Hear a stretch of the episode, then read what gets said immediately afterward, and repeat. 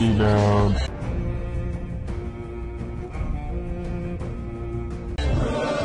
Re- rebound. Rebound. Okay, we're back on Brooklyn Rebound Podcast. It's your boy Drew here, and uh, this is a GOT recap. So last one, uh, last recap was on our Brooklyn Rebound Prime. The one before that uh, was Brooklyn Bite, uh, where we do a just a shortened version of Brooklyn Rebound Podcast, uh, and I called that one Brooklyn Bite because that got episode was called Book of the Stranger. Now the newest, latest episode was called uh, The Broken Man. So instead of a Brooklyn Bite or a Brooklyn Bite, I think I'm going to call this one a Broken Bite. And uh, no Podnam today. Uh, he's getting ready uh, to unveil himself at his nuptial ceremony. This weekend long ceremony. He's a real diva. This coming up weekend, you know, just before Game of Thrones episode 8 airs. That's how I gauge all time. So no Podnam right now, but who needs him anyway when I've got my lady, Lady Padre. Say hello, Lady Padre. Hello, Lady Padre. Okay, so you, that's the type of humor that LPD is going to be bringing to this one. State your name, I state your name, that sort of thing. Okay. LPD, so yes. I guess before we get into the episode and talk more GOT type of stuff here, like recapping it and all that, you know, we we have a new studio right here that we're in. Uh, first podcast being recorded here. What uh, I need to think, or we need to think, what the studio should be called. Now you are Lady Padru. I guess that makes me Lord Padru, even though I don't usually give my full title. We kind of, I think we should get a Game of Thrones kind of nickname or name for our, our estate here. Well, we are in Queens, It's true. so there's something to go with this Queen Palace. Um, so get back to me on that, and I will think of something clever. I'm sure. Okay, but it's not going to be like the Dreadfort or something. This is a nice place. No, I said it would be clever. Okay. Yeah, that's right. The Yeah. Boltons weren't very clever when they came up with that castle name. That, No. that is true. No. All right, so studio slash uh, castle keep name pending. I don't know if this is a castle. I guess you know we're not that uh, highborn or we're not that uh, great house, but maybe you know what we saw. I what do you got? think I just had a breakthrough, and this is Castle Pod of Queen Lady Padre. Okay, wait. Castle Pod of Queen. Who's Queen Lady Padre? I am. Well, you're a Lady Padre. You're, you're making yourself a queen now. I'm queen of all the lands Okay. in this pod universe. Castle Pod Queen. I was expecting something better when you said you had a big All right. breakthrough there. I'll think back on this again. All right. You may resume. What I was gonna say, um, we saw an, a place in this episode which I thought was supposed to be not that great of a place, uh, but it it looked beautiful on screen. That was the uh, the Mormont's house. Remember that? Uh, It was like pretty beautiful, and they did the establishing shot. I thought it was supposed to be kind of like a rundown island they live on, because like didn't Jorah was kind of not I- rich enough for his wife and all that. I, I think we saw part the part of their island that we needed to see. I think Mm-hmm. to show its true beauty in that setting was not the right timing for it. Yeah, it, was. It seemed a little off, right? That's what I'm So. I think what they showed was appropriate, but any more would have Okay. been well, out of place. I guess maybe they they just have that one really nice castle, and then the rest of the. I mean, I think that was just run down. supposed to kind of signify that this is they're at Bear Island, and Yeah, that that well, was it. yeah, I know that, but I guess I was saying like I mean, they weren't going to go in too far into the beauty of it, No, given I the setting that we were even there. Well, what. I was saying is like I, I didn't think it should look that beautiful. Basically, I thought it should look more run down. Is what I, was the point I was trying to make. Oh, um, I mean, Because there was a whole story about how Jorah like didn't have enough. He wasn't rich enough for his wife, and that's why he got into dealing slaves, and then he had to leave and all that. So I thought it was like kind of like yeah, but Jorah hasn't. I mean, it's been in control of women. Oh, so you think they made it nicer? Oh, I see what you're saying. Absolutely. I So- mean, Jorah hasn't been there for you know decades. yeah, It's, uh, Bear Island so- has been run by women for so the it was, past. it was Jeor, that his his father, who's the Knights Lord Commander, uh, and then he gave it to his son, who messed it up, obviously. So once they are both out of there and the women take over, you're saying that's they really got the place looking a lot nicer. I think it's inferred, and I don't need to say that. Okay, well you did need to say it, but I mean, I think it's inferred. Okay, I guess that's what they're going for. Well, we're kind of Uh-huh. jumping in the middle here.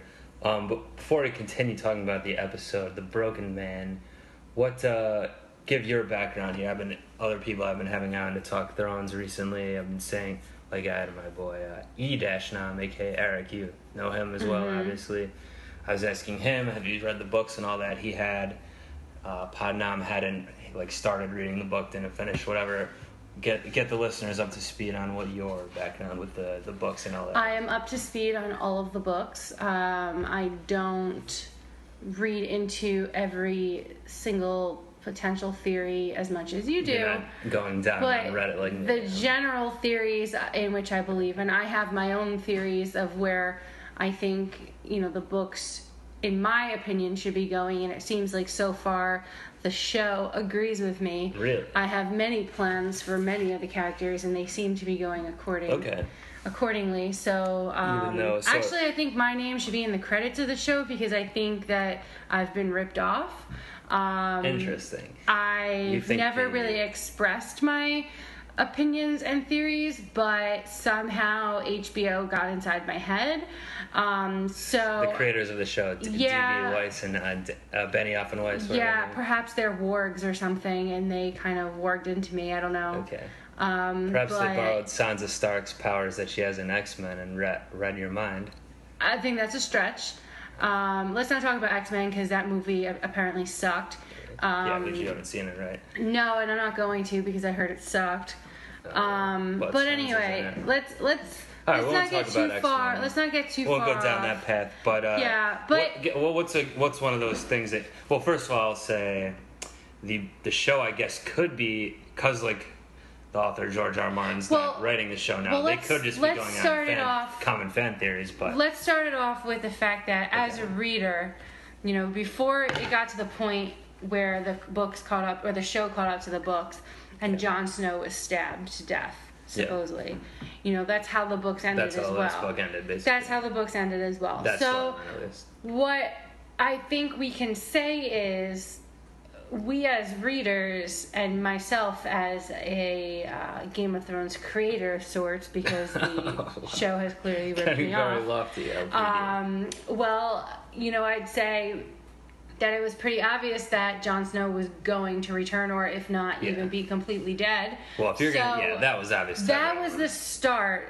And when the show agreed that Jon Snow needed to stay, I think that was a message to all viewers and even the readers at that point that perhaps this is going to go in some ways we think it is, right? Because from the beginning, from the beginning, you you know, and George R. R. is is great at this because he builds up a character just enough for you to like them Yeah. and then he kills them off and there's a saying in writing that that has been forever kill your darlings right, Right.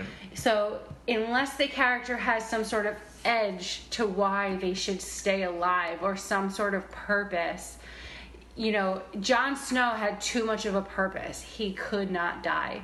Okay. Um, Tyrion has too much of a purpose. He's not going to die. And Arya, You don't think he'll know, ever die? Uh, not not anytime soon. Arya was close this episode. Well, and that's what we'll talk about in a little bit because Arya is one of those characters that Okay, has but- too much of a purpose. So we'll get back Okay, to that. But before that, we'll get back to Arya. We'll get back to Arya, but I think what with what you're saying is a good segue to start with what the episode started on, the Broken Man. Maybe the titular Broken Man of the episode. Maybe The Hound. Exactly. Now you think he had enough narrative purpose? Well, so it's he shouldn't have stayed interesting because I'm willing to bet that when the books do return and continue, that the Hound will remain dead. well, no, I'm Hound is alive in the books, though. but I think He he, is probably is not. Uh, well, it's it's not sure, but to be honest with you, the way the books are written, it's so unclear if half those people are honestly dead. Right. So, uh, needless to say, those I don't know Hound's purpose, and right, and that was my reaction to him being there. Was I'm intrigued. What was the purpose of bringing him So- back at this point? So Because he's not that much of a of a built up character Right. at this point. he's He more on the show than the books. More on the show than the books. For sure. yeah. And he had his moments there, and, you know, he definitely went out on a high note by sort of redeeming his characteristics towards the end when he was with Arya.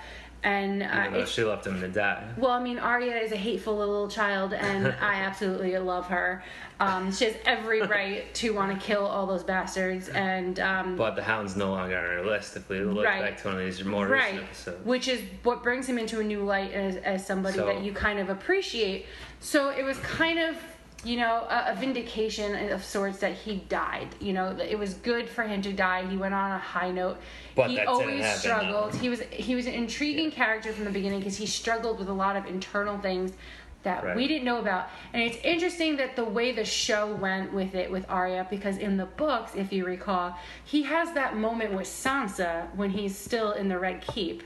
When Sansa is still there, he connects with her and tells her this story, That which was the in show kind of glossed over. Oh no, yeah. The show glossed over happened in the that. show. The show in the show, Littlefinger tells Sansa what happened. Right. him, Not not him himself. Exactly. But he did have a moment after I the think that was a there. defining moment for the Hound in the books because it kind of shows him as somebody who has a background and a history, and that he's not just this man that he is today, but he Mm-hmm. Yeah. is a different sort of man that was formed Right. into this. He doesn't. Um, There's a lot of layers to he him. tells so Arya a little bit about it, but not as the whole but story. it's yeah. not even so much that what he Yeah. tells her; it's their journey together that I Right. think built a connection that should have been built with him and Sansa earlier on.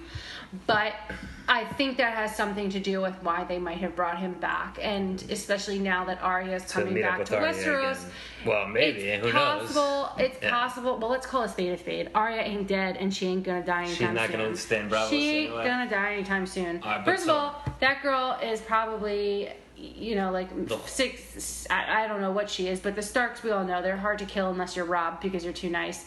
Robb takes Or after his father, right? So this show has just literally been shocking us, but it's almost like if you know anything about literature and good literature, you almost had to see it coming. You knew that Ned was gonna die because he was too Well, noble. no one You knew that at the time, though. I didn't think that. You knew Robb was going to die.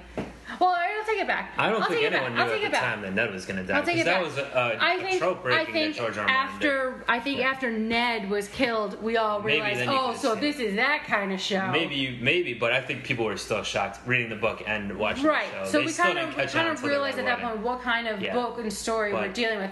But, but it was no shock that Robb was was going to get killed. But, so but along the lines, getting back to fan theories and the Hound, you're saying what's the narrative purpose? We're not sure.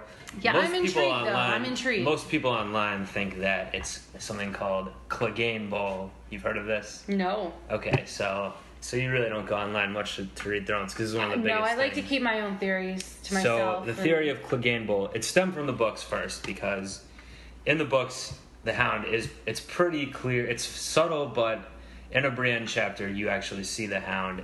They don't, she doesn't know it's him. It's after that obviously Arya leaves him for dead Mm-hmm. On what's called the Quiet Isle in the book. Remember that scene with the elder brother guy? Yes. He says the Hound is dead, but he doesn't say Sandor Clegane is dead. And uh, there's a guy with a limp and like covering his face, a huge guy on there digging a grave. So it's called the Grave Digger. He's really that, and it's it seems pretty clear that he's alive and it's him. Um, and the show, obviously, they made it very clear this week, showing him. And by the way, uh, I was watching. We didn't watch the show together this week. I was uh, in a bar because I was watching my for Brooklyn Rebound fans. Uh, luckily, I was spared with Pod Nam not being on today because I don't have to talk my distressing Cavs. But I, I took a break in the Cavs because you know it was bad, and I watched Game of Thrones at this bar, and uh, in New York here where we live, and when they they showed the Hound on screen, I was a bar crowd with people watching the show. The cheer was louder than if like the Giants just scored a game-winning touchdown. Like it was crazy in there. So he's a very popular character on the show. But that being said, people think it's this thing called Clegane Bowl, where in the books they had this theory, and now they're gonna have it in the sh- people watching the show. I know do too. He's with in the books there and in the show, like the guy played by Ian McShane, that guest star in this episode. Mm-hmm. He was a Septon. In the books, he's with that elder brother and those seven people, religion of the seven. Now, what's going on in King's Landing? The Seven is taking over. We'll, we'll talk about that with Margaery and all that. High Sparrow, they've taken over. Cersei's on trial. Now, who is her champion? Obviously, the warped version of Greg, of uh, Gregor Clegane, Clegane, Sandor's brother. So people think the Hound has stayed alive because, and the Mountain's brought back to life because that's to have that conflict, and they're gonna fight You know what? each other. I, I, I kind of like where this is going. Um, I can understand the setup of it Yeah. because you know Gregor, or I'm sorry, Sandor asks, you know, what's my purpose? Like, why have I? Why am I here? Like, why am I? Why have I not suffered for Yeah, everything he's I've done? like- and, and I mean, personally, I think it's like, come on, man, are you look at kidding me? yourself, Yeah. right? I mean, I think I think he suffered That was the funny first. part, kind. I think he suffered first, and therefore he became who he is. So I think the suffering actually caused him to be him.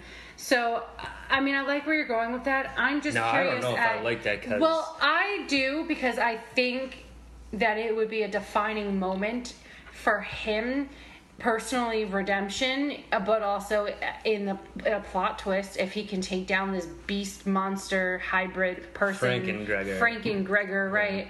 Um, Um, but aside from that i'm just curious at like where we left off with him in last week's episode or the, the other day actually yeah, this week. um, because well, they all get killed by the, Well, the Brotherhood, apparently. I want to know where he's going. What are his, what are his Well- first thoughts? You know, because it's unclear. You know, you can understand from a reader's perspective, I mean, and you might kind of piece these things together, but it's unclear as to what is thinking, what is he thinking in his head, and where is he going right now? well, you see him pick up the axe. I think I know where he's probably I mean, he's obviously first. going to kill people. He's gonna go kill those brother guys. Absolutely.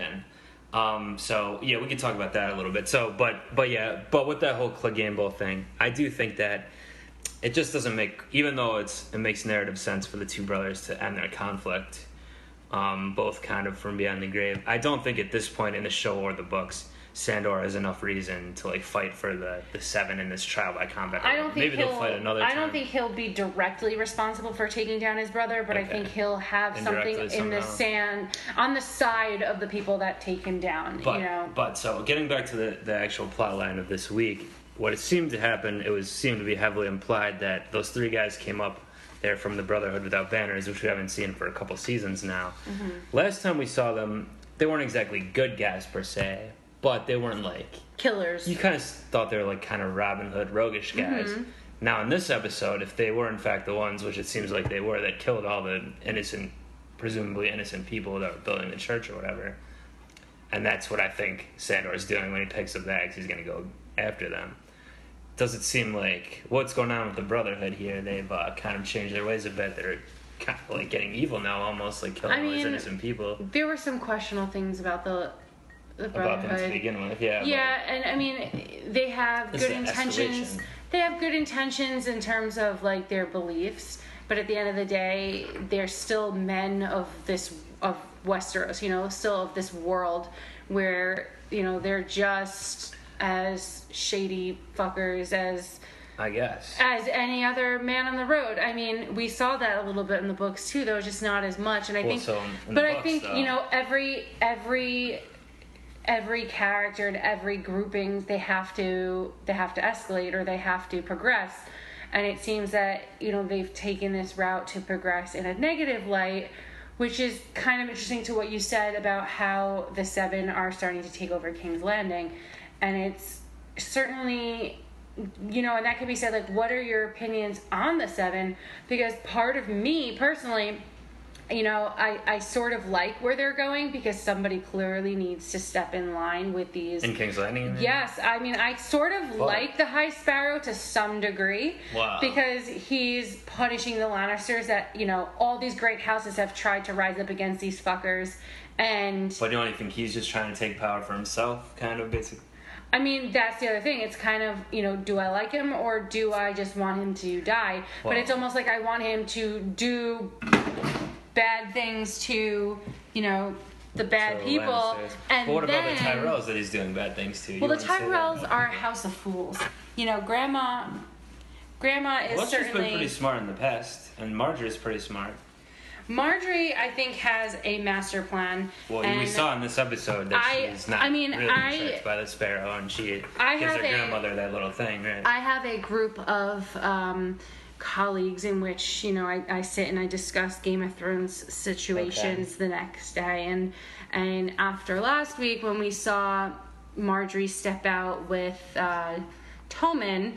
Um, in a line with the High Sparrow, you know, one of my colleagues said, "What is their plan? Like, what is well, going Tommen and I there?" think just is a do we still. have but do we know that for sure I'm now we sure. know here now we know Because- joffrey was a moron Yeah, we know he wasn't as dumb as Tom. hold on right? hold on let's think about this Okay. okay because it's too obvious to have every lannister to be a dumb ass so we Well, it's have not every hold on Okay. we have joffrey who was a complete tool bag But he was just a psychopath. Yes, and then we had Myrcella, who, Who was you know nice. was sweet, but again, We she had no purpose. We didn't know very much about her. But she had no purpose. So we saw that she was going to die. It would almost be too easy to kill off Tommen as well. But he, but so, the prophecy of the witch. Remember, but- Cersei. He's gonna die probably.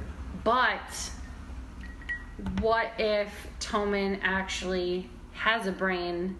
Mm. Because don't forget, we have Tyrion, who was one of three with a brain. So we got Cersei, who is a, a, a you know, she's many things that I don't like to say out loud. But we also have Jaime, who you know kind of Well- confuses us. I, I, I'd like to say at this point, Jaime just annoys me.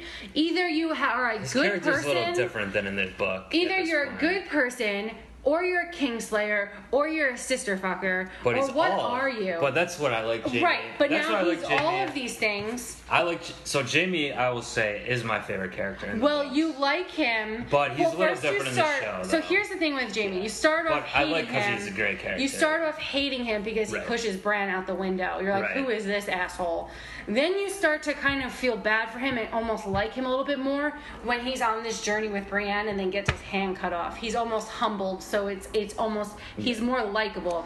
But then he comes back to King's Landing and then he fucks his sister again and all, all hell. yeah. Now he's in this limbo of being an ass but also trying to be a good person. So this is the show. So I'm because- curious about where what his point is, but Okay. I'm annoyed by him. I'm like be one. See, Show I'm- your true colors already. I'm annoyed with kind of with how the show is writing him because in the book, if you remember, A Feast for Crows, he's mad at Cersei. He leaves, and he does he's not still mad at her. right.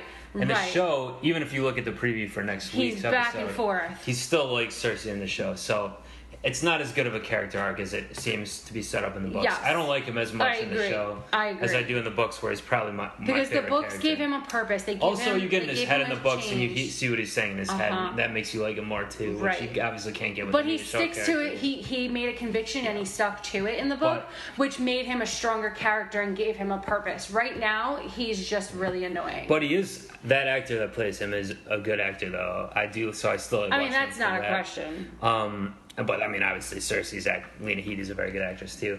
Um, but what about Jaime in this episode? Um, well, Jaime and Cersei, I will say. They both got a little bit of a, a verbal smackdown in this one. First was Cersei, Well- Queen of Thorns, gave it to her pretty good.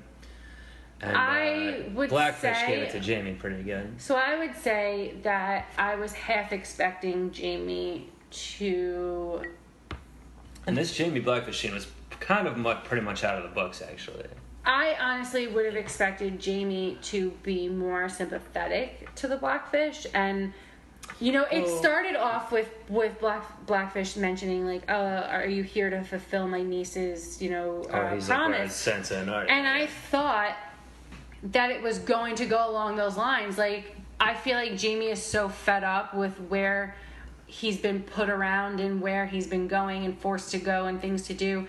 And I think, you know, part of that goodness that we liked in him since he was captured and lost his hand and everything, you know, I feel like that goodness that we liked in him in the book mm-hmm. might be his true color. But you're right because in the show he goes back to Cersei, which he doesn't do in the book. So it would have made more sense if Yeah. he said to the Blackfish, like, "Listen, I'm here on King's orders to kind of take this back and give it back to the Freys, but I fucking hate the Freys. So honestly, Which is showed by uh, right? I mean, it's obvious. I mean, it's before. obvious. Everyone hates the Yeah. Freys, even the Lannisters. It's good to see Bronn so back too. I'm curious to see where Jaime will really fall in line here. Is he gonna say "fuck these idiots, fuck everything," and actually say to Blackfish, like, "Listen, I'm done. Just keep your damn castle. Let's kill the Freys." Because honestly, we all know the Freys have it coming. And if you go back to the books, But in the there's a big there's that, a though. big character that's missing from the books.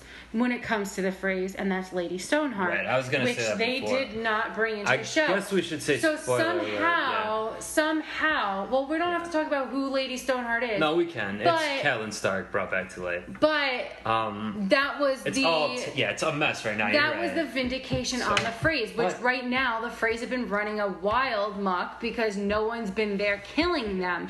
So at some point, someone has to rise up and just say, everyone hates your entire house of So- incest or whatever the hell you are. That guy, you know, he's got Walder Frey's got like six thousand sons and daughters. yeah. Um, And he always has a child, bro, like a 15 year old, Right. new 15 year old wife every right. year. Right. So I mean, Smacking her on the someone has to smack them around, and I'm thinking so- that this setup with Jaime there is it's going to be almost like an inside job. At least that's what I'm hoping because I want Jaime to be more redeemable. He was his character was likable until he went back But to Cersei. Let me say something though. So, in the books, or in the show especially too, let's just talk about the show right now. He's the most likable when he's with Brienne, right? In the Yes. history of the show. Now, Yes. who's coming back? Do you watch the preview for next week's Yes, episode? he Brienne's coming Brienne back to meet up with him again, so maybe that'll start making So there likable. is something that I think is going to go on there, and I, ultimately, So- I'm going to go on the record and say that I think, I think Jaime is going to turn sides, Okay. and I think he's actually going to help Blackfish out and fuck over all the Freys, So in the book, which though- they should be fucked over. So it- let's talk about the book real quick then. So in the book, what happens is just to give a recap of this, how the storyline goes in the book. So it, he's mad at Cersei. He doesn't go back for her, but apart from that, uh, he does take Riverrun in the books. He threatens Edmure. He, he he does it peacefully though. He doesn't have war. He lets Edmure go back in, and but he says Edmure has to stay captive with his wife, whatever, or, or will kill the baby, whatever he does. He gets Riverrun back, but Blackfish escapes and runs away. Mm-hmm. So in the book right now, Blackfish is in the wind. We don't know where he is. Lannisters and the Freys, because in the book he's his aunt is married to a Frey, and that's who takes Riverrun. Yeah. So the Freys have Riverrun in the books right now. You got Lady Stoneheart out there killing Freys and killing everyone. Maybe that's the ch- so I don't think she's going to be introduced in the show. Possibly still could be because the Brotherhood, as we saw in this episode, does seem to have taken a darker shift, which happens in the book after she takes over. Mm-hmm. So yeah, in the book she's running the Brotherhood. So what happens is then Brienne gets captured by Lady Stoneheart, and then we see her go get Jaime. So presumably in the books right now, Lady Stoneheart, Brotherhood of that Banners, whatever they are, might be in possession of Jaime and Brienne, and maybe that's what's going to get them to flip and Possibly. Just go back and screw the Freys over. But it seems like in the book they're setting up for kind of like a red. This is another theory people have online: Red Wedding Two, where the Freys The get Freys. theirs and the Lannisters Uh-huh. get theirs. Uh-huh. So I Because was in the book, thinking his cousin is supposed to marry a Frey, and they think yes. that's what's so I'm. That's Yeah. kind of where I was leading to is that the Freys are going to get theirs because, Mm-hmm. and I think that the Lannisters, and by Lannisters I mean Jaime Lannister. I think he's going to take you know Bronn and the Sellswords and and everyone that he's got with him, and I think it's going to be you know what, yeah, like the Tullys at this point should just keep their damn home. And I think what Blackfish said to him, you know, I was born in this castle and I'm prepared to die in it. Yeah. I think something in that kind of, you know, resonated in, in Jaime and in that, you know, Casterly Rock was his home and, you know, at some point he wanted to go back, but it just never, you know, his rightful spot should be at Casterly It Rock. could be in the show now, because in the show, which doesn't happen in the books, he could dismissed turn him from the King's He can turn around right Yeah. now and go back to Casterly Rock. I guess it should be his right He now, He could. right? He absolutely could. And I feel like Tommen has a master plan. This goes back to my theory about why Tommen I think is not as stupid as we think. Here's here's why. Here's why. Right. We have Margaery, who is a mastermind. Granted, because of who her grandmother is. let me She just say, I would her love, this one. I would love She for. was smarter than her grandma in this. I would have loved episode. if that was my grandmother. I'm not gonna lie, because I'd be the baddest bitch ever. You want a Queen But- of Thorns? But here's my uh, thing, right? Queen of Thorns, brilliant, right? She raised Margaery, and we know that Margaery is Yeah, her smart dad's a dumb and conniving, right? The fact that she was able to kind of one up her grandmother here and also pull a fast one on the High Sparrow And- yeah. leads me to believe that I I mean it's obvious that she's got a greater plan here and I think because she genuinely likes Tommen. Tommen is a good person. But you saw wait, let her me finish. Tommen last let me finish. so that's why I don't- So I don't think she is playing Tommen. I think she's played it straight with Tommen. And I think that they're in this together. And I think that Tommen has a plan. And I wouldn't be a bit surprised if Tommen is ready to kick Cersei to the curb. So I'm thinking he'd rather save Uncle Jaime, get him out of King's Landing. His way of sending him off the same way that Margaery sent her grandmother off. And I think it's something to do with that. Get these people out of King's Landing so Cersei can get hers. There's no one there to protect her. No one right now. And I think Tommen okay. finally resided and understands that his mother is an evil bitch. Maybe. I'm not go. saying that he won't think that and there's not going to be a wedge driven between them. I think there will be. But I just don't agree with you at all that Tommen has any master plan or that he's smart at all. I don't he's think he a- came up with I it. I think he's a human pawn. I think Margaery's pawning him because even in before the whole Sparrow thing, Very clearly Margaery last came season, up with this, she for was up- sure. but I don't think he's in on it. Like I think he really believes what she was telling him last episode that the seven, this and that. I think he's a pawn all the way. I don't think so And I- because I, don't here's why. There's a lot of scenes that we don't see but we know about that Tommen speaks to the High Sparrow often. Yeah, but he's They using him as a pawn as well. But we don't we He don't is, know this though. We don't Uh, know this. I There's a lot there's a lot that Tommen communicates with the High Sparrow that we Yeah, don't yeah, it's see. like tell my wife to get fucking again, like in this well, episode. I feel like that sign or that that kind of conversation, which is kind of to allude to us as the viewers that he does speak to Tommen and that there's more than we're not seeing. Well, that and Tommen and he have conversations Yeah. that we don't see and we don't know about. So that means there's an underlying theme here. Something else is going on that we don't know about. Well, it seems like the Sparrow wants them to get back in the marriage bed because he wants them to create an heir that can be like raised in the faith of the seven. That can be Uh-huh. a complete pawn for the seven, and Absolutely. High Sparrow will have all the power, which already has a lot of it right now. Absolutely. So I, I just don't let's, see it. Let's jump to one of. Alright. Let's jump to. You know, I have two topics I want to discuss, but Okay. let's jump to my most intrigued uh, topic here, and what that is is Something from this episode. yes, and that is exactly what I was. What I was thinking is, let's talk about the Greyjoys for a second. Okay, they were in a pretty brief scene, but they were in this one. But it's Yara the the brief scene that we all knew was going to happen and that we needed to see. Where Theon visits a whorehouse and is upset because no, he can't get down. No, although kind of Where interested. Arya gets gets some. kind of, kind I of. mean, uh, Yara. Yeah, I'm, Arya got some in a different way. Honestly that whole part was probably not even needed in this in this scene Well- because in the books, honestly, it, well, the book. her sexuality complete- is this completely, is completely different in the books. Well, but, but the thing is, like, her sexuality in the books is completely She's- irrelevant. she likes the She the book. just well, but it's irrelevant to who she is. She just wants Kind to of, be in power. That is it. She's not worried about settling down and having Well, a family. She eh, just wants to rule the house, and just understandable. So I feel like to bring her in the whorehouse and kind of show this side of her is irrelevant. I think it's no more relevant in the books or the show. When the show in the sh- book she likes dudes, she likes to fuck this one dude named Qarl the maid in the books. In the show, she obviously likes whores or whatever. But either way, it doesn't really make, No. that much difference for her character. But Exactly. But anyway, my But what- point is, point you're trying to make my point is, we all saw it coming that when they took those ships and bounced, we know who they were going to. They're going to The Daenerys. Dragon Queen, They are going to Danny, and it was all obvious to everything. And now this goes back to the theory that I shared with you after last week's episode, where Which you know my whole plot is that you know Theon and uh, Yara are going to get to Danny, and they're going to convince Danny if you come back to Westeros, help us take back our house. we will support you on the throne. And this is going to happen. Now we have Theon, who left off with Sansa. He left off with Sansa that this was not the end, that, that I owe you my life because I pretty much ruined your livelihood.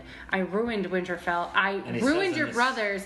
But Yeah. he, so I'm thinking that what's going to happen is the Greyjoys, Theon specifically, is going to unite Danny with the North. He's going to align Danny with Sansa and Jon, take back the North, and you have that whole region backing Danny to come back into Westeros and take her place on the throne. Danny basically is just gonna get collect all the eunuchs around Westeros. She already has Varys and uh, Grey Worm and the Unsullied. Well, she's going to get all the wildlings as well. She's going to collect all the yeah. unwantables because that's Danny. You think so? And the wildlings will back her because she's the mother of dragons. Well- they believe in that. Yeah. The minute that giant sees this woman with dragons, this is the things that these are the things that they believe in, Oh, It'd be sweet if one won the, dra- the uh, the giant rode on one of the dragons. That would be cool. Okay, let's not get carried away. Oh, but these are all things that are going to happen, and I know Well, it's going to happen. I feel it's going to I'm happen. conflicted on this, But there's something in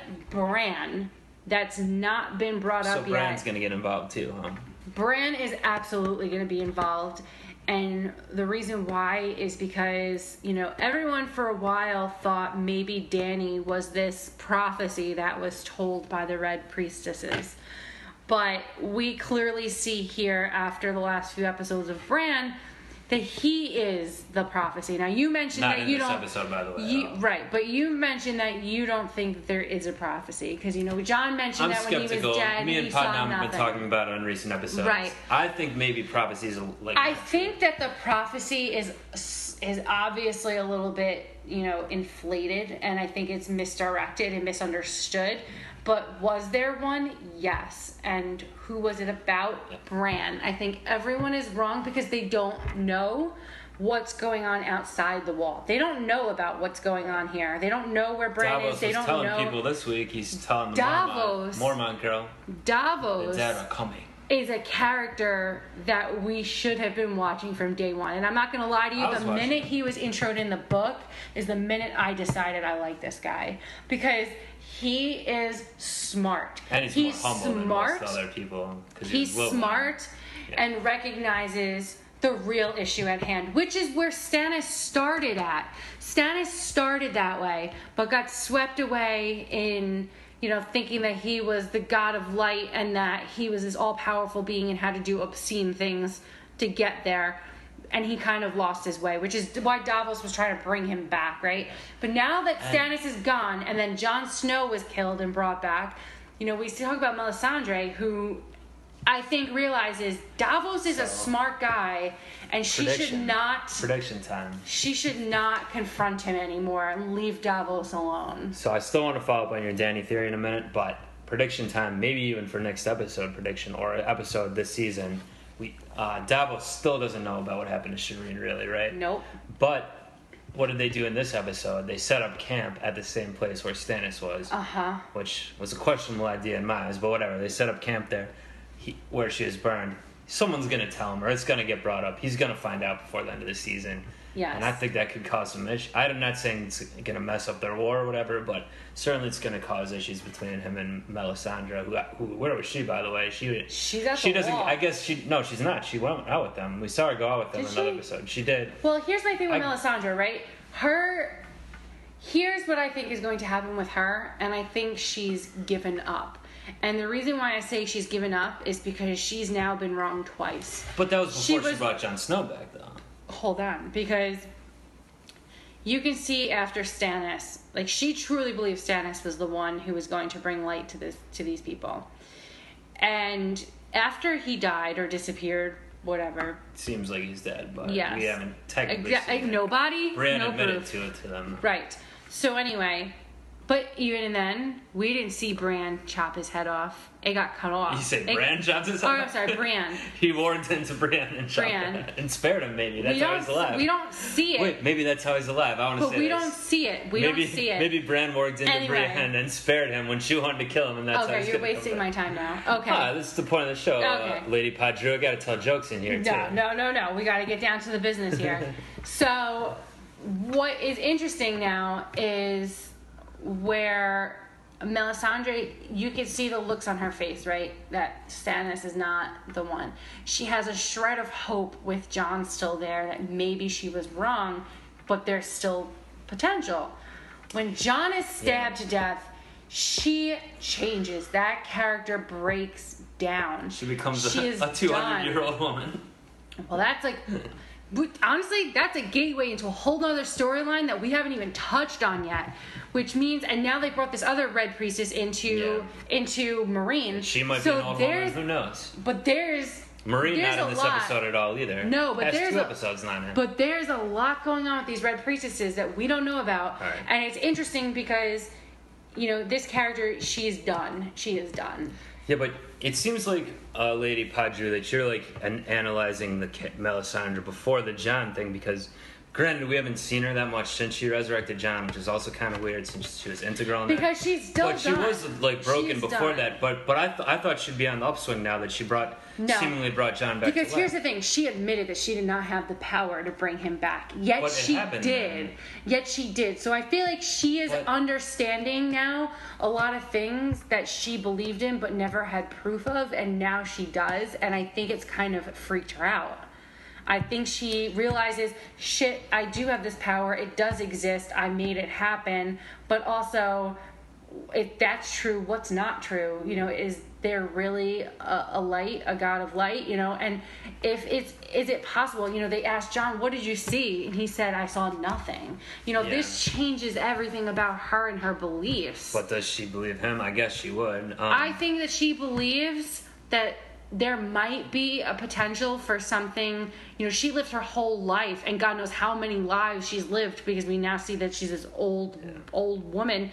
She's been, probably believing this for centuries, only to find out I've gone this far and I'm not right. And nothing has happened yet.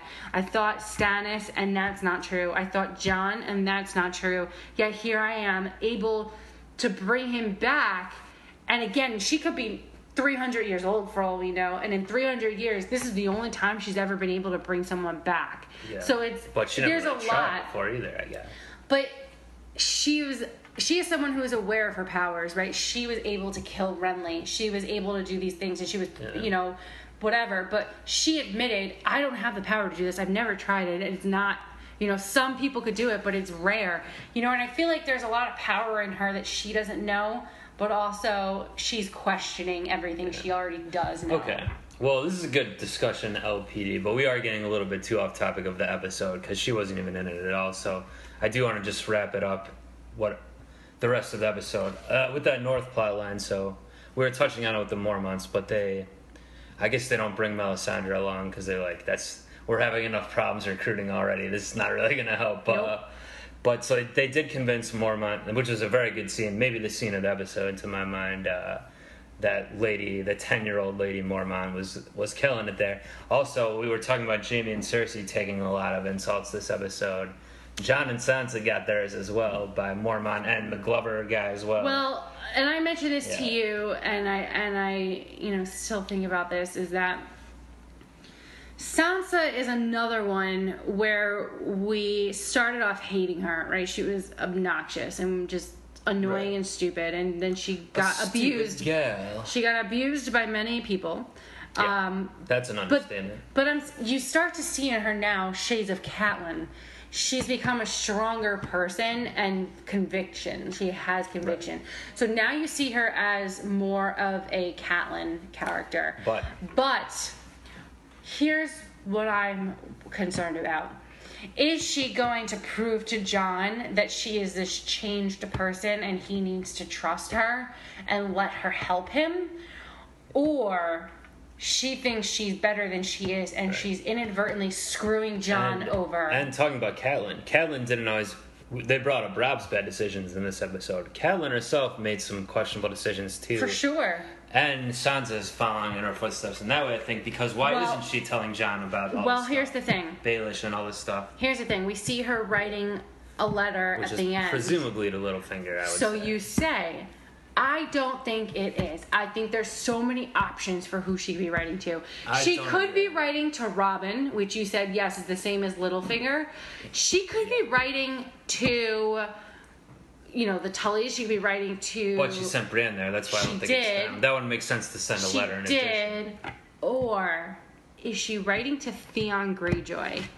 Where? How does she find him? He's in a whorehouse in She doesn't know that. She thinks she he's back know- at. She thinks he's back at his home. But is she writing to Theon? Because there's something there between those two when they were on the run that we don't know about. That goes back to my theory of Theon promising to help her take back the North. And if that means going to Dany and bringing back those dragons, then by God, that's what's going to happen. I mean, I think that letter could potentially show up at um, at the Iron Islands and maybe not get there. We think Uncle Euron's gonna get him and be like, "What's up with this?" Honestly, who knows? Because who's to stop know, Euron from? Well, hold on. Who's to stop Euron from saying, you know what? If this is the help, you know, why would Sansa be writing to Theon for help in the North? She would. What be. if? I don't think she would be. But I think she would. Okay. Well, I think she would. And who? Now they have a they have a a common enemy, which is the Boltons here. Well, that's true. So who's to stop Euron from actually thinking, you know, this is my way into getting the North to back me, Well, I don't think. making this alliance by saying comes we can Euron- help, we can help you take this back. I think we saw Euron's plan. He wants the Dragon Queen plan. He doesn't care about the North. He's not going to lie with them. right But- now, but right just- now, I could go either way. Here's the thing. I think you're overthinking it on this one, Lady Padru. In my mind, A plus B equals C or whatever. One, you know, we see, we know Littlefinger has the troops and he wants to help out, or he says he does at least. In this episode, Sansa realized, even though she spurned him before, now she realizes they don't have as many troops as she thought she could get. Just throwing her name around doesn't work. Lord Glover threw it back in her face. So it, it equals C. She's now she has to write to Littlefinger and get the and get the troops. And from a plot perspective, I just think it's it doesn't make sense from a yeah, but the show is pretty obvious, and more so than the books at least. It doesn't make sense from a plot perspective for the show to make it be to Theon. We know what Theon's storyline is going to be going to Daenerys. They're not going to turn. They wouldn't have that scene in Volantis if they're just going to turn around and go back north.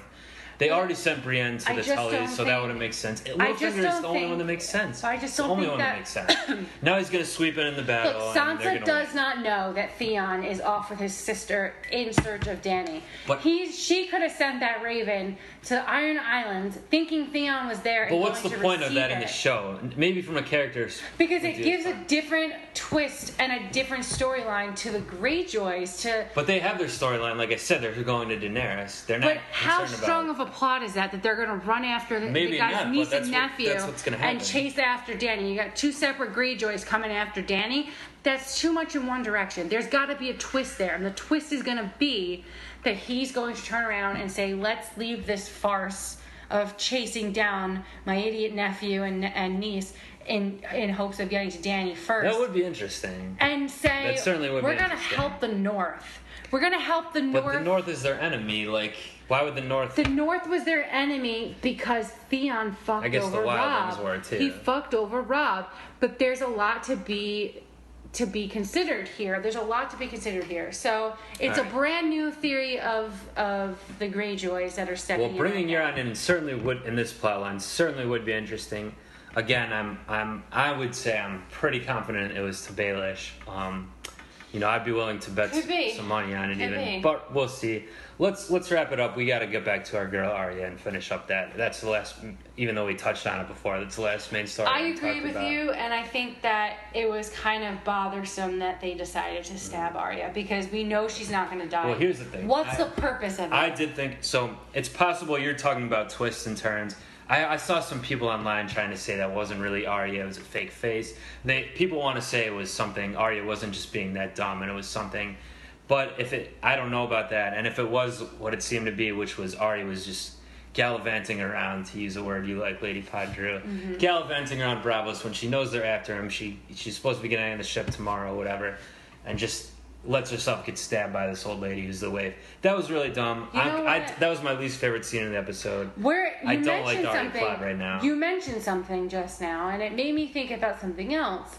Is you're right because at the end of last week's episode, you see her gather up um, Needle, Needle, which she and- didn't have on her this one.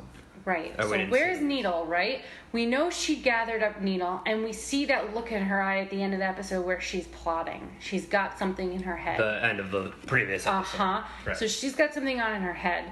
Now she knows that the the many face gods are they're they're gonna come after her. She knows this. She, She has should to be certainly know. She has to know. I'm thinking that she did this. She made it happen, or she let it happen, Hmm. and then she walked through the streets, bloody, making a scene. That this girl was stabbed But you to think she- play it off like she did. Really I think she her? faked her own death. But but it seemed like the Waif really stabbed her. So she really took the stab wounds, or it's fake somehow. You're saying Well, you know, she was also sitting backstage for quite some time with The these actors, actors, yeah. and fake blood. so. So I wouldn't be surprised if Lady Crane helped her out since she saved her life. I could see that happening. They had but a little bit something there, but I think there's a reason here, right? And I think that Arya is plotting to make it make it known that she is dead to the many faces, so Yeah, that she the- can then faceless escape. man. So that she can then escape safely. I guess, but There's a plot there, and I think that's what it is. It's like maybe because they I might even the follow her to Westeros to try to kill I her. I think the way that they set it up, like the scene was a little bit stupid. It could have been a little why bit it better. didn't work for me. Even but I think if you're someone, which I think nine out of ten Game of Thrones viewers are, you know, people that think about everything else besides what they just saw and think about connections, Mm-hmm. you know, and I think that's what they were banking on is like having the viewers make connections on their own and le- and make assumptions, right? Because that's what we're doing here today, right? Is everybody has opinions and theories of what happened and what's going to happen. So I think they set it up in a way that they wanted us to be here talking about Arya and put the potential for what was appointed at, where is she going, why. Now, I think that's a likely story because we know Arya's character, we know her background, we know what kind of person she is. We know that she is about justice. She wants vengeance. She wants to kill the bastards. And we all knew, we all knew from the beginning that she is not no one. She is Arya Stark. She is way too headstrong to ever forget who she is. And we all know that. And the many face the many face people, they knew they knew who she, that too, which is not surprising that this is how it turned out. And honestly, I've been saying it all along. She's going to snap out of it, come back to Westeros, way, an you know what the next episode's called? Episode eight is called What? No One. Well, Name of the episode. she ain't no one. And it's in the preview that I've mentioned a couple times. It seems that Arya is like jumping off a building onto the street, so I don't see how she could be doing that if she really did get that bad stab wound. So Mm-hmm. something's going on here. My point is, I, I, I have to wait and watch the rest of the season to really make the opinion. But so far this season, the Arya storyline has been my most disappointing part of the season. Except for I did like the play in a couple episodes. Like the play is entertaining, but overall, her plot line's not really working for me. Some things aren't making logical sense for me. So, like I said, I'll see how it plays out. But as of right now, Arya is is not getting botched a little bit to me to my mind in the show. But well, again, we'll see what happens, and who knows what's gonna happen in the mm-hmm. books that aren't in. And but if- not my favorite plot line right now. But I did really like this episode. I would say to just end it off Yeah. with remembering this, right? All of the Stark children are alive except except for Robb. And it's True. not known at this point all we know is that Sansa's there with Jon Snow and that and that the Boltons have Rickon. I think little reconnaissance Nobody is not long for this world, though. I think he's gonna be a dead, joining his dead brother. But around. nobody knows where Bran is. People think that Arya is dead. And when you think about it in the long run, when you think about it in the long run, they are all still there except for Robb. Robb is the only one that died. So now you still have Sansa, Arya, Bran, Rickon, and Jon Snow. That's Hmm. five five offspring of Ned Stark. When you look at the Lannisters, and all they have left is friggin' Tommen. so think about that in the long run. Like, Tyrion although, needs to start having some kids. although they're all over the place and a hot mess, you know, there's something to be said there that that I have hope for Yeah. for Winterfell, and I have hope for the Starks, Right. and and you know, we all want them to come on top, but at the same time, Yeah.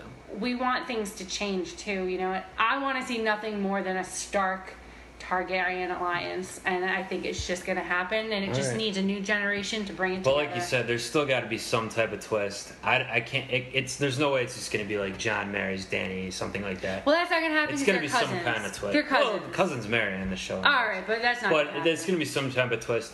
Just before we wrap up, to get back to your point before your whole mastered theory that Danny's going to come help the North. I want to say I'm not saying that won't happen. Maybe it will, but as of right now, something has to happen for it to happen. Meaning, right now, Danny hates the Starks because all she knows is the Starks were evil. She also hated the Lannisters until Tyrion walked in. I suppose that's true. So maybe Sansa, maybe Yara comes in, Sansa comes. Theon is the key here right. because he's that Not Reek anymore. In this episode, he really No, became Theon no, again. he is Theon, and and I think he is the key, and he's going to tell them, listen, help us, and you know help help the Starks come back into power because you know they're a big name to have the Starks behind you. Even as a Targaryen, if Danny hates them based on what she knows from her past and what she's been told and with her family, these are new generation of every family. So here we are. She's going to understand that things have changed. There's there's people, there's kids her age, you know, that are are stuck in power here, but she knows, and Tyrion is going to be that whisper in her ear. Don't forget, Varys is there too, and those two are geniuses, and they're there whispering her ear. And don't you think they're going to tell her if you want any chance of taking Westeros Maybe back, you have the opportunity Oh, to align with the this? Starks What about this? and the Greyjoys, although as small as they are, but you have the opportunity Okay. to align yourself with them. They will help you take back Winterfell. What about this LPD? What about this theory? So I'm, I might be starting to get on board your North theory here because what I, what did Lady Mormont remind us in that, this episode? Oh, Sansa, are you a? I heard you're a Bolton now. Or wait, was it a Lannister? Conflicting reports, she says, right? It was a Uh-huh. good burn line, but that reminds us that she technically married Tyrion. So what if Tyrion tells Danny, "Let's fly the dragons up north, get my wife back." If he figures out she's there, which is unclear at this point, and maybe that's their end. maybe she gets he gets his wife Sansa back after Balm gets killed or whatever, and that's how it comes in. What about that? I mean, I didn't think about that till I just I, I mean, I think it's something to be said, and I think that having Tyrion there yeah. in in Meereen is. And he's been be to key. Winterfell before, and he's been to the Wall before, so this could, and he knows Jon I Snow. think so, I think right. he's going to This be the key, key. here. This could be I key. think he's going to be the key there, and once once Theon gets there and says, "This is what's going on. This is what we can do for you. Help us, and we will be there for you." And Danny at this point right. is just collecting. She is collecting anyone and anything willing to back her to take Westeros back. And I think she's smart enough and diplomatic enough to see that things need to change in order for her to take the place that she deserves. And the fact that she was able to allow Tyrion in, I think there's room. Right. There's room, and I think with with meeting Jon Snow, there'll be some other some some other thing going on there. I don't think a romantic thing, but I think there's gonna be like a like a connection made right. of some sort. So we'll, well, see. Lady Padre, I'm very excited for the last three episodes of the season, especially for next week's. Mm-hmm. Maybe Danny will be in it. Who knows? She wasn't in this one. We know Tyrion will be from the preview. So we're uh, that was the Broken Man recap. We'll hopefully get a no one recap going on next week. Who knows if we're spent from uh, uh, wedding festivities, but we're gonna watch Thrones, so hopefully we'll talk about it next week. And uh, I'll just end by saying, Lady Padru, like Yara did to Theon in this episode, before uh, sometime before next week, you might need to give me a pep talk, because I may be wanting to slip my wrist over my the, de- the seeming demise of my Cleveland Cavaliers in the finals against the Golden State Warriors. So you might have to give me the pep talk. Drink, you know, don't kill yourself, or you know, I'm just saying that may happen. So look forward to that. I need your help there. Maybe not in the same manner, but I will. I will try my best. It won't be a brother sister thing, of course. We're not. We're not Lannisters Mm, No. over and I'm here. not likely to force you to drink more alcohol than you already do. Yes. So. Well, I'm sure that's gonna happen. Well, that was a little dig at me there. that was a dig. And uh, well, with with those aforementioned wedding festivities, I don't think you're gonna get your wish there. What I'm gonna start calling you instead of Lady Padru. What are you, the High Septon over here? High Sparrow, rather? You uh, know trying nothing. to break down all the the jugs You know nothing, Padru. You All right. Well, with nothing. that, with that one, we're gonna end Broken Byte for this week, aka Brooklyn Byte, aka Brooklyn Rebound Podcast. Hit us up, Brooklyn uh, at Podboyz P O D B O Y Z Productions at gmail.com or find Podboyz Productions on Facebook and uh, get all our download all the other podcasts and subscribe, all that stuff. And uh, yes, I know nothing. I think I know some things, but maybe not. And uh, but I do know we'll be back for another pod soon enough. All right, peace.